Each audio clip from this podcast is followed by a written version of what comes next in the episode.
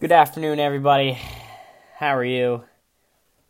I'm doing okay, but a little, little sad or worried that my Toronto Raptors will have to face LeBron James and the Cavs. That should be an interesting series. And today, today I'm going to go over uh, all the round two matchups and a little bit about them and what I'm going to predict to happen. So let's start off in the West. You got the Houston Rockets versus the Utah Jazz. Utah was significantly outplayed yesterday. James Harden put up 41 points. Donovan Mitchell put up 21. But that wasn't enough for Mitchell and the Utah Jazz. And as you look at that, you got to think to yourself, there's no chance that this even goes the distance. Utah wasn't spectacular, but they did get 21 points from Jae Crowder off the bench, which was a nice surprise. And you have to realize Ricky Rubio isn't playing. I mean, will he come back? That'll be the deciding factor. He needs to come back for Utah to have a chance. You know, Chris Paul put up 17 and Capela put up 16, Tucker put up 15 and you look at Utah, and you got 21 from Donovan Mitchell, 21 from Crowder, 15 from Ingles, 11 from Gobert. It's not enough. Ricky Rubio needs to come in, and he needs to put up those, you know, 17, 18 points. Mitchell shot horrible from three yesterday, was one out of seven. James Harden was seven for 12. That's the difference there. I mean, Donovan Mitchell hits one, two more extra threes. That's a 108 110 final score. You know, Gobert didn't even take one. You know, he needs to take one. You know, Favors didn't take one. He played 26 minutes. He had five, just five points. The bottom line is Utah can't rely on all Donovan Mitchell and Jae Crowder. Other guys need to step up to the plate and need to fill his shoes while Ricky Rubio's gone. So for that, I'm going to pick the Rockets. They're just a dominant team. I mean, with their main three of James Harden, Chris Paul, and PJ Tucker, I mean, they're just dominant, very dominant. And and I think they're going to go deep.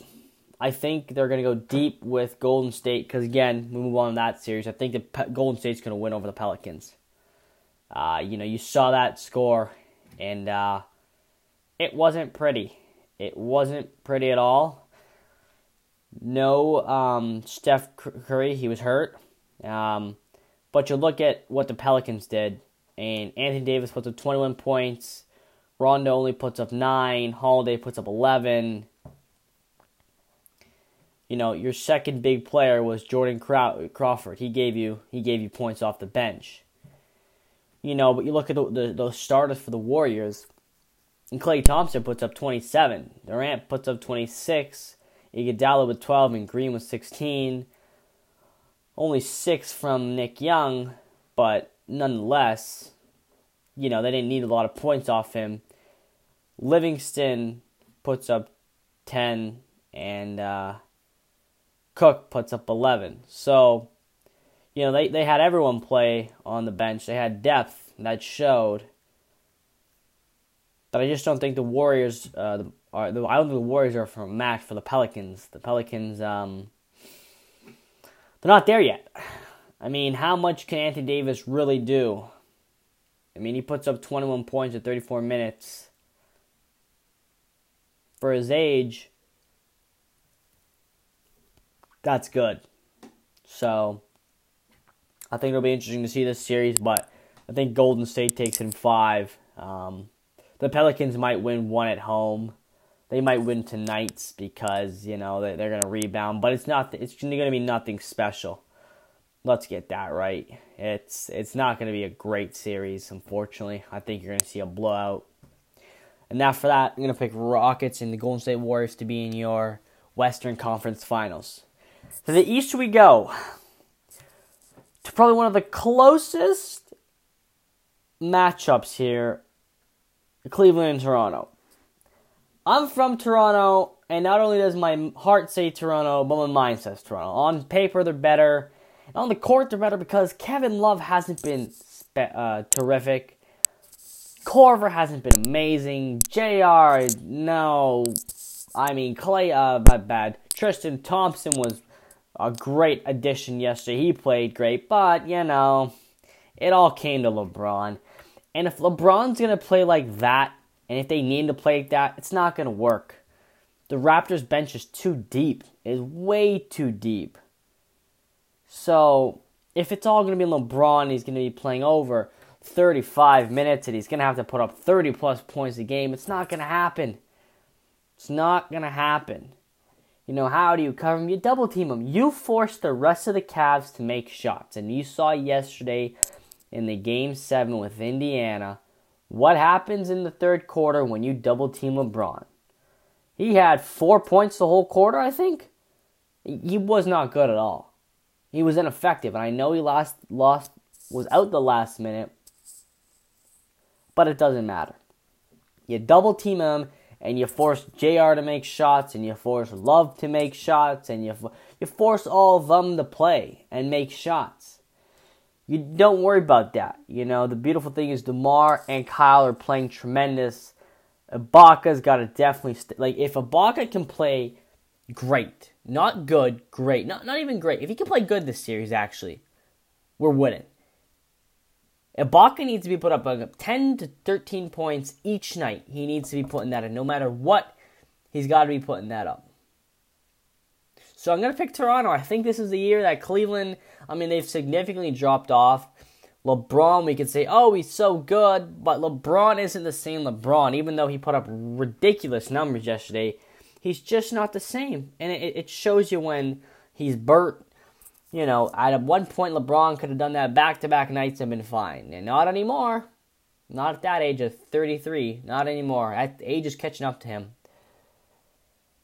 And so now we go to probably well, one of the most interesting ones, you know, Philly and Boston.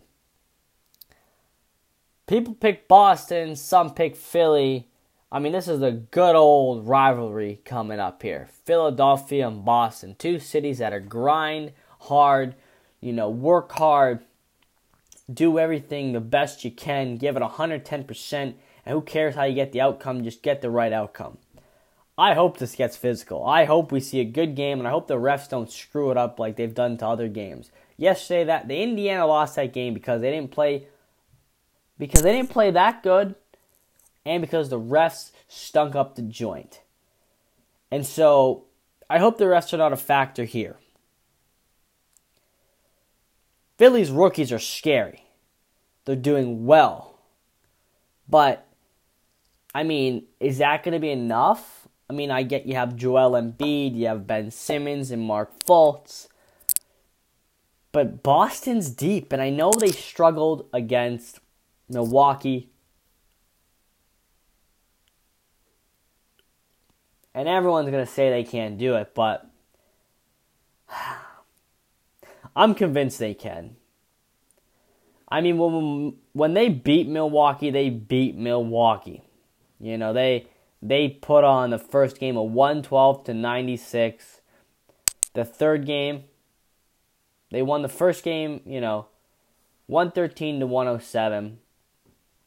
Then you go ahead to one win the next game 120 to 106.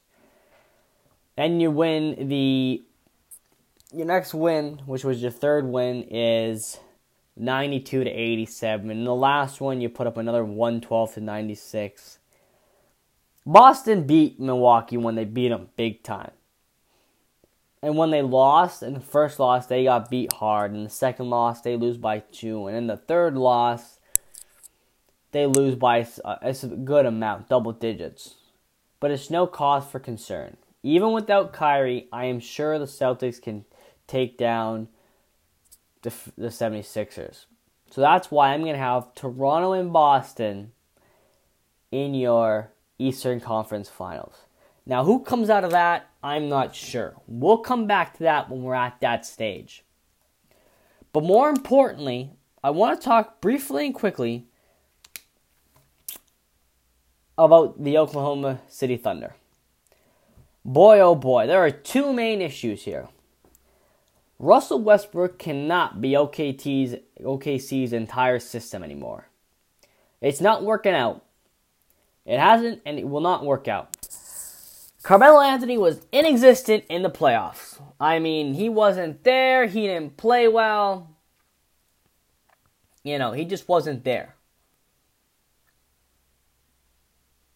It's going to it's going to be interesting to see what they do there.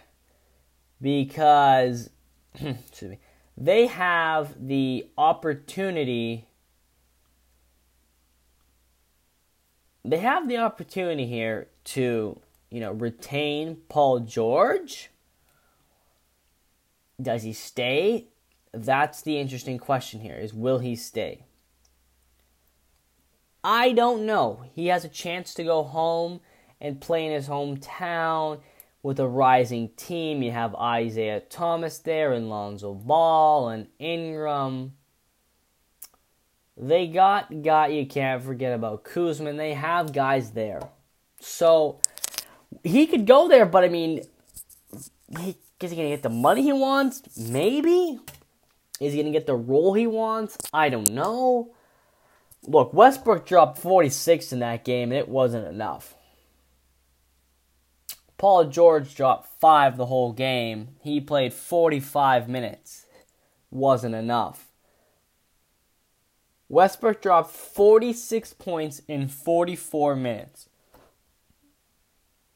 Paul George played 45 and dropped 5, and Carmelo Anthony in 26 minutes dropped 7. I mean, Adams, your center, played 39, dropped 19. It doesn't work like this anymore. This is a horrible, horrible system that just relies re- relies around Russell Westbrook. So if I could give a tip to the coaching staff of the OKC Thunder, wash the brains of everybody. Have everybody see white and then re-implement a new system where it doesn't revolve around Russ. Have it revolve around a core. Look, if George stays, you're blessed and lucky, and you got to make something happen. If Anthony stays, which he probably will, okay, that's okay. But he's got to step it up. He was good during the regular season, and he didn't elevate it when it was time to. I mean, Donovan Mitchell dropped 38 points in 40 minutes. A rookie drops more points than Paul George and Carmelo Anthony combined. And Brewer. We'll just throw him in there. It's just not acceptable. And so I'll leave it off on this note. The NBA playoffs have been great. The first round was way better than anyone expected. I have a feeling the second round in the West will be quite bad. I believe it'll be a walkover. They'll stomp all over them. You're looking at two five game series at max. In the East, though, I think you see a hell of a playoff series there.